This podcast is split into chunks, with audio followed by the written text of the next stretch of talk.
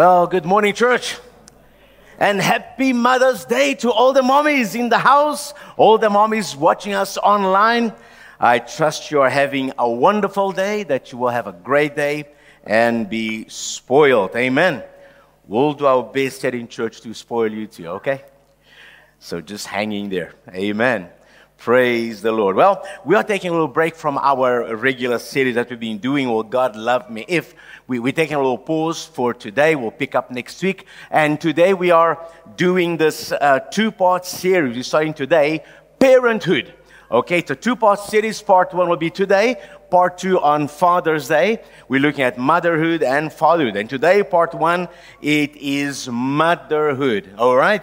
Every year we set two days to recognize mothers and fathers and their influence in our lives. But of course, as you know, motherhood and fatherhood are 24 7, 365 days a year occupations. You don't do it when you feel like it or when you have some time available for it. So you do it all the time. It's, uh, and so in this two part series, we focus on some of the struggles that mothers face. And we aim to encourage mothers and fathers in this series to continue relentlessly with tenacity and faith in this God given calling, which is parenthood, and which, in which sometimes we feel like, man, we're not quite getting there. You know, it's amazing that um, if you've been a parent long enough, sometimes you'll feel like you, you failed somewhere. It, it's a common feeling amongst parents. But today on Mother's Day, we'll focus on mothers. And, you know, as you know, parenthood is not easy. It's not an easy thing to be a parent, but it's one of the greatest privileges we get to have as humans. First of all, we get to generate new lives. And then we get to nurture these brand new lives. that come to us like an open book, a blank page and we get to nurture these new lives. We get the privilege of shaping this new life and pointing it in the right direction in life. We also, as Christians, get to show them the, the love of the Lord and help them connect with Jesus as their own Lord and Savior. Parenthood is both a privilege and a challenge. Amen. All right? It's a privilege and a challenge. It's a privilege because you get to nurture life and connect them with Jesus. And it's a challenge because you generate life and you get to connect them with Jesus. Now, how can the same thing be both a challenge and a privilege? Well, if you've been a parent for any length of time, you'll understand what I mean. It is not always the easiest thing, all right? Now, First of all, why is that? Because no child comes with their own handbook. Have you noticed? All right? No child comes with a handbook. You, we, we, we go into this raw. You know, we kind of look at other people, we pick up things along the line, but each child is an individual case. And so your child comes along and it, it is no handbook. And of course, number two, every lesson you learn with your first child will not necessarily apply to all the children that come afterwards. Huh? Because each one is unique. And so parenting is a challenge. Now, of course, this message is not on how to parent, okay? This is not a, a parenting seminar or, or a guide to teach you how to uh, nurture your child at different stages of their lives. This message is about you, the parent, and the challenges you face while parenting.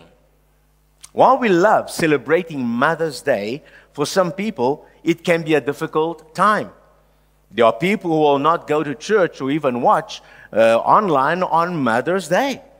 There may be mothers in waiting in the audience, women who have experienced infertility or miscarriages, or who are still praying to God to bless them with a godly husband and family, or, or and so on. There may be a grieving, they may be grieving the loss of a mother or the loss of a child.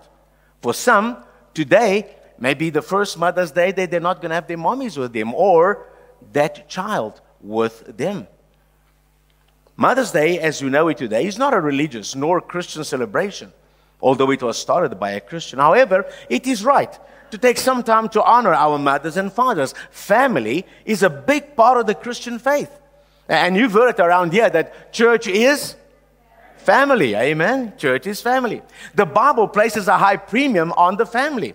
Large portions of Scripture, both in the Old and the New Testament, talk about how we are to be as families. Family is also the primary image, using Scripture to describe the people of God. God chose a family, the family of Abraham, to be his people and to work through them to redeem the world. That family became a nation, and from that nation, Christ was born. And, and through Christ, we as the church are grafted into Abraham's family. Now, think of the language. Think of the language the scriptures use to describe the church. First of all, God is our Father. Eh? We are brothers and sisters. Jesus is our elder brother. Paul said in Ephesians uh, 3 that he bowed his knees to God and Father of our Lord Jesus Christ, from whom the whole family in heaven and on earth is named. Uh, John says in the Gospel of John, chapter 1, that those who believe in the name of Jesus, to them God gave them the right to become children of God. And of course, the church is called the bride of Christ. So the, the, uh, the Bible uses many family pictures to describe our relationship with God and with one another. But of course, of all the family words used, there's probably no word like mother, eh? Like mommy. It seems to be a universal sentiment that most, not all, but most children and even adults get along better with their mothers than with their fathers. In the weeks leading up to Mother's Day, we're surrounded by flowery cards filled with uh, sentimental rhymes about how wonderful our mothers are. Of course, in church, ladies are often pointed to that marvelous lady in Proverbs 31. You know, uh, the one that gets up early and stays up late and somehow manages to perfectly balance self care, motherhood, and a career, plus keep her husband satisfied. Come on, ladies. Just reading that chapter makes you tired, right? Where on earth did that woman live? Come on. now, of course, for many women, that kind of, of ideal is nothing like their real lives. And, and that, that, that disconnect leaves many women feeling broken, hopeless, and, and like failures. Yet the Bible also reveals Many mothers who, in spite of hard times and challenges, remained faithful to God. They were not perfect, but they remained faithful to God in their callings and to their families. So, how does God look at a mom who doesn't have everything perfectly in place? Who doesn't seem to have all the right things in the right places? What is God's heart towards the mothers who are praying for children who have walked away from the faith? Does God hear the moms who are grieving children taken from life too soon? Or the women who long to be mothers but whose time has not yet come? The answer is this God sees them as His precious daughters. And He loves them just as much as He does the mothers who have everything in place or seem to have everything under control. At least externally it seems that way. As we look through Scripture, we find examples of mothers who are exalted. We know, of course, of Mary, the mother of Jesus, and, and, and Timothy's mother and grandmother. We all know the challenges, the shame, and the pain that Mary went and that she had to endure to be the mother of Jesus. But Jesus himself made sure that his mother would be taken good care of when he departed. And then concerning Timothy's mother and grandmother, uh, the Apostle Paul had this to say in 2 Timothy 1 5. He says, I remember your genuine faith, for you share the faith that first filled your grandmother Lois and your mother Eunice. And I know that that same faith continues strong in you. You see, Timothy became the man he became because of the faith of his grandmother and his mother. Timothy was the son of a Jewish mother and a Greek father. Both his mother and grandmother had converted to Christianity. and had done an excellent job of bringing Timothy up in the ways of the Lord. When Paul and Silas arrived in Lystra, where uh, Timothy lived, they found this young man well grounded in the ways of the Lord due to the teaching of his mother and grandmother. And Timothy became Paul's traveling companion and later on a church leader. We also find examples of mothers with struggles, like Sarah and Elizabeth, mothers who longed for children well into their golden years before their prayers were answered. Remember that in ancient times, in the olden days, to be barren was a shame, possibly even the sign of a curse. Not to have children was a shame. It carried a social stigma with it. And it seems that these two women, like many others of that time, had accepted their fate and, and made peace with the fact that they would not have children. They continued to love God, to, to love God and to serve God, but they lived under this cloud of shame. But for these two, God had other plans. And they, at, at their old age, God opened their wombs. Only God, eh? And brought into the world two men with a divine purpose at an appointed time in history Isaac, born to Sarah, and John the Baptist, born to Elizabeth.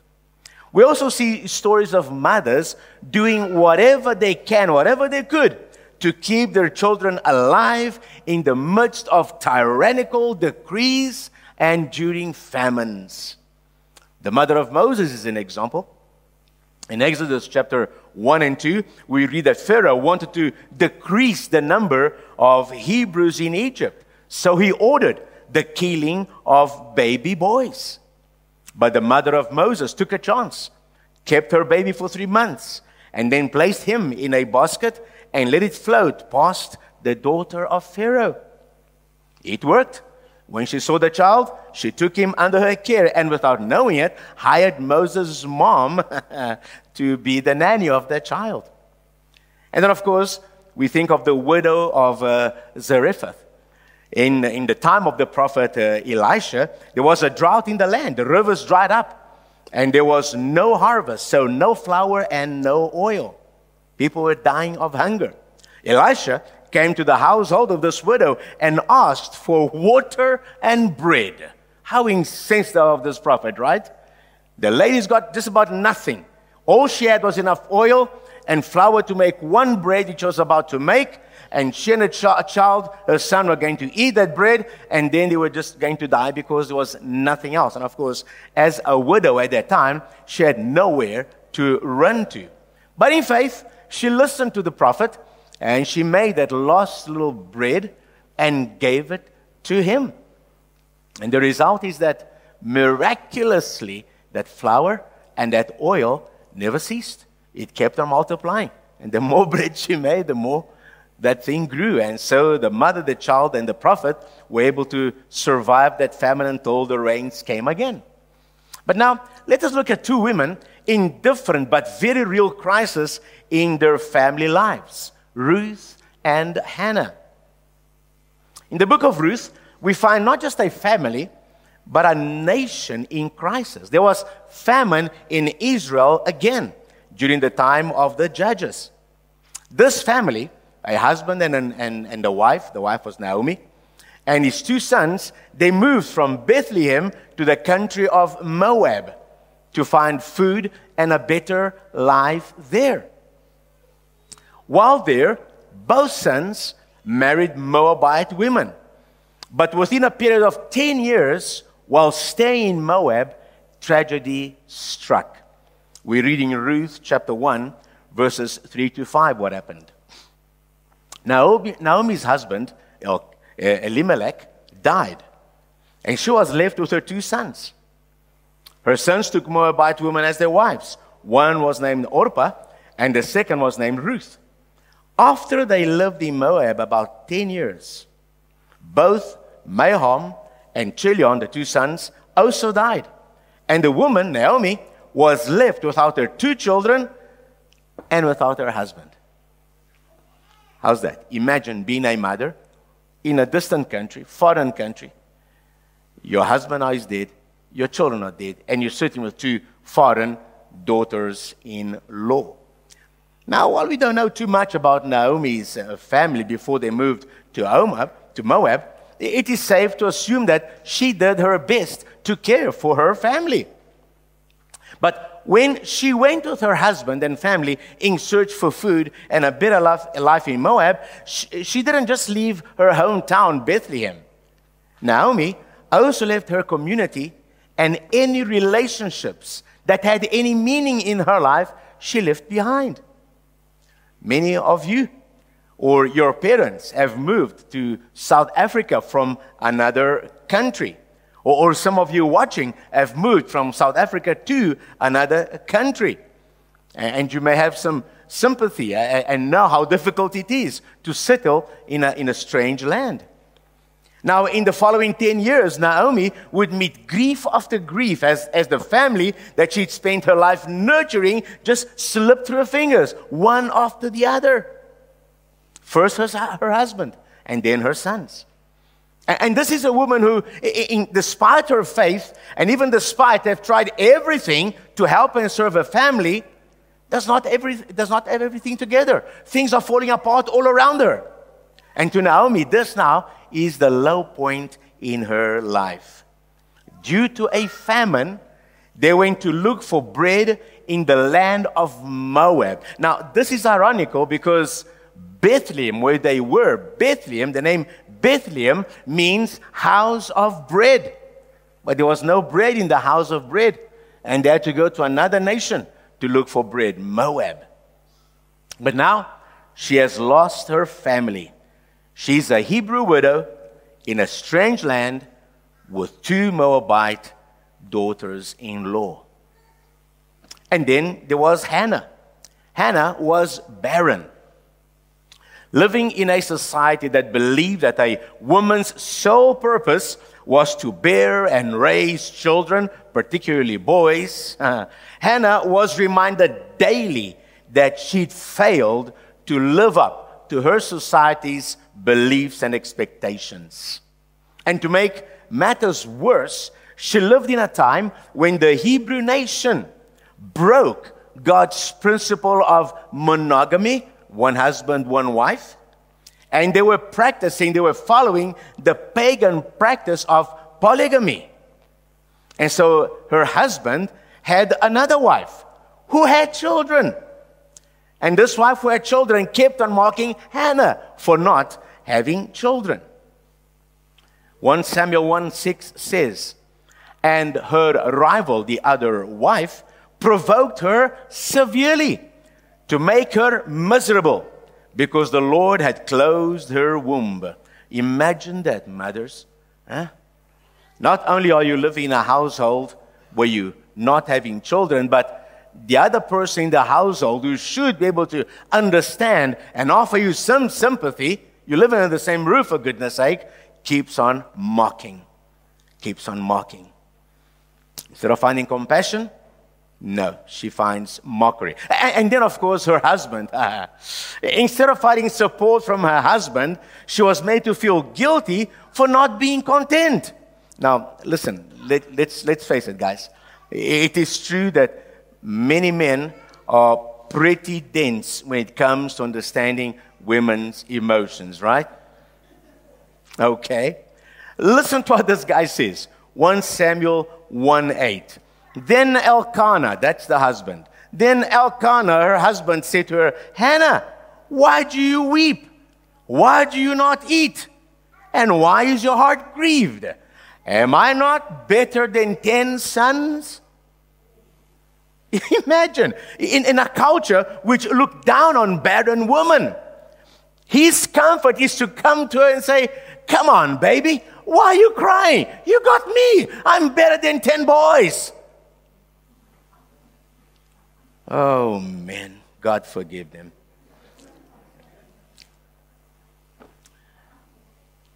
And if that wasn't enough, she goes to the temple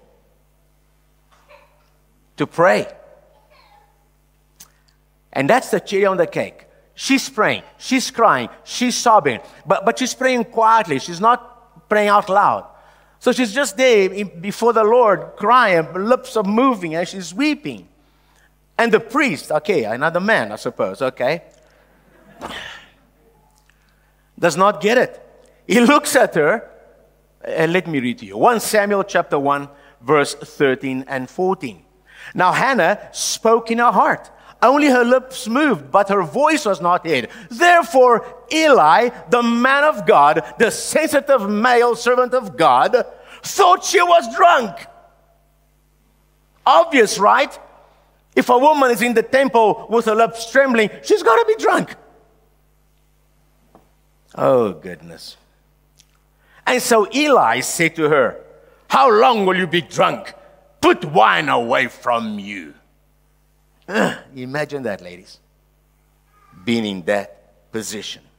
Now, these, in these stories I've shared with you, we, we don't have examples of, of mistakes to avoid or disasters to prepare for or, or, or five steps to better parenting.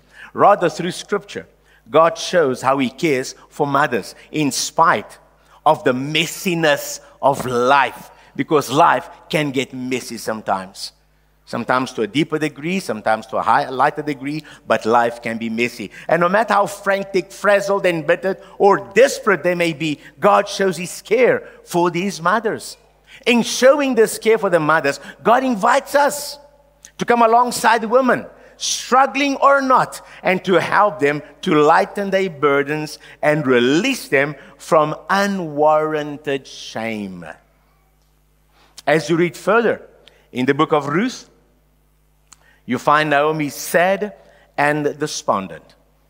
She decides to release her widowed daughters in law to go and marry again in their own land, and she would go back to her land, to Bethlehem.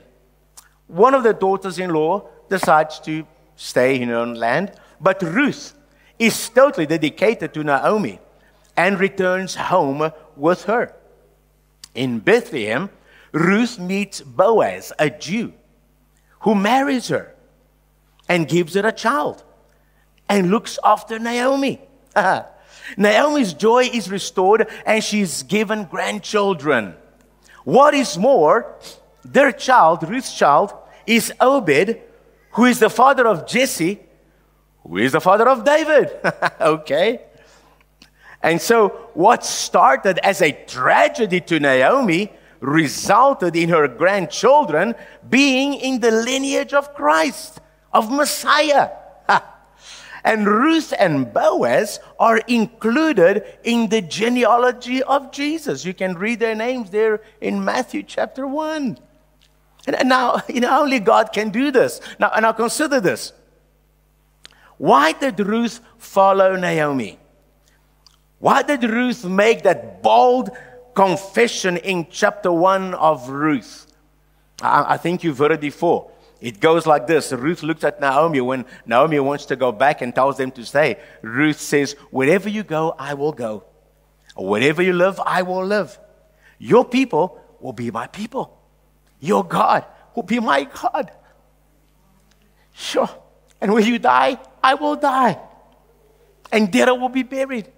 What causes a woman from a pagan nation to say that to Naomi and to be, be ready to follow her God. Ruth would never have said this if she hadn't witnessed examples of faith in some way in her brief marriage. She would not have trusted Naomi's God if she hadn't seen evidence of God working in Naomi's life before and after the death of Naomi's husband and of the sons. And so, although Naomi felt hurt, empty, and a failure when she returned to Bethlehem, God did not see that in her at all. And in spite of all that she felt, God went ahead and restored her and blessed her. Amen. Hallelujah. And what about Hannah? Well, Eli recognized his mistake and he blessed Hannah. She became pregnant and gave birth to Samuel, who became a great prophet and facilitated the transition of Israel into a kingdom. Although Hannah was deemed a failed, sinful woman by her culture's standards, her faith in God never wavered. Instead, she allowed God use her grief to draw her into a deeper place of trust, one where she could entrust the life that she had so long prayed for. She was willing to trust God with her son for safekeeping. Hannah, who had been mocked, was vindicated. Her dignity was restored, and she became the mother of one of Israel's greatest prophets. Hallelujah. Amen. Only God, guys. In his letter to the church of uh, uh, Ephesus, Paul tells husbands to make it a priority to show love for their wives. If you're a married man, look for areas where your wife is struggling to find balance in her life and find ways to support her. If you're a dad, offer to help her practically with the kids, giving her some time to care for herself. Most of all, pray for her that she'll see herself as God sees her, precious and beloved and worth sacrificing everything for. Love her as Christ loves the church. It is amazing, you know, in that chapter 5 of Ephesians. The wife is not asked to lay her life down for the husband, but the husband is asked to lay his life down for the wife. And sometimes, husbands, we forget this. We think the woman is there to serve us. Now, we are there to serve each other. But there's a little bit more weight on your shoulder, husband, than there is on her. I think she's got enough being a wife to put up with you and then being a mother to nurture and carry life. Remember, when, when, when you guys prepared, when you guys generated life, you had pleasure, man. She had nine months of suffering. Let's not forget that. And let's honor our wives as wives and as mothers. Amen. To those of us who have mothers, and especially to the, the younger people, teenagers, and so on, remember this. Even though Jesus was by all rights, listen, Jesus was what? The Son of God incarnate, becoming man. So, by all rights, Jesus was superior to Mary and to Joseph. Yet, he still trusted them and obeyed them. He did as he was told. So, kids, let's remember that. He did this because of his love for his heavenly Father and because of his love for his parents. Luke chapter 2, verse 51 and 52 says, Then he went down with them and came to Nazareth and was obedient to them. Hmm? His mother kept all these things in her heart. And Jesus increased in wisdom and stature and in favor with God and with people. Well, how can you honor your mom today as Jesus did with Mary? Families are how God has chosen to work in our world. God proclaimed that it was through Abraham's family that you would use that family to redeem the world. God sent his son to live in a family. He trusted Mary and Joseph with Jesus. God proclaims that we as a church, we are family. And then the family, not the individual, the family is the base unit of the kingdom of God. So none of this is intended to be done alone. We have to do this together as family, as groups of people. Motherhood is not a road that is meant to be walked alone. We, as families and as a church, have a privilege and a responsibility to come alongside mothers and women who long to be mothers, to encourage, to lift up, and offer physical help as needed. Amen? So, mothers, every mother in the house, every mother watching or listening, listen. God loves you. Come to Him for courage, for wisdom, for physical, emotional, and spiritual strength. Husbands, let us make it easy, as easy as possible, for our wives to be wives and mothers. Church, listen, let us be a welcoming, accepting, and encouraging community to the women, to the wives, and to the mothers that we know. Amen. Amen. Praise God. And mothers, may you have a wonderful Mother's Day further. All right? What I'd like to do right now is I'd like to pray for all the mommies. Those who are here, those of you watching, I want to make a special prayer for you. Now, what's going to happen is I'm going to pray for the mothers just now. I'm going to ask every mom in the house to stand up, and I'm going to pray for all the mommies. And then we're going to close the service, and I'm going to say bye bye to you guys watching online. But mothers in the house, please still stay standing. There's something more for you. Okay? All right. Okay. Let us, let all the mommies please stand. Not everybody, just the mommies please uh, stand. Remain standing. Hallelujah. And mommies watching, mommies listening, this prayer is for you too. Hallelujah. Father God, I thank you, Lord, for every mother in the house. Every mommy standing, Lord God. Thank you for every mommy watching every mommy listening right now. We honor these precious women today, my God. Thank you for having used them as vessels to nurture and to bring life into this world. I pray a, a blessing upon them that as mothers and grandmothers, they'll continue to be under your favor, under your grace, under your wisdom to continue their work, Father God, whether little children or older children or grandchildren. Father, thank you for your wisdom upon them. Grace, honor, strength, spiritual, physical, mental. Hallelujah. Father, in Jesus' name, emotional. Father, strengthen these precious women, my God, by the power of your Holy Spirit. In Jesus' name we pray. Amen and amen and amen. May the love of God the Father, the grace and the peace of our Lord Jesus Christ, and the fellowship of the Holy Spirit remain upon each one of us as we continue serving the Lord with all our heart. Amen. Thank you for joining us, all of you online. See you again next Sunday. God bless you. Amen.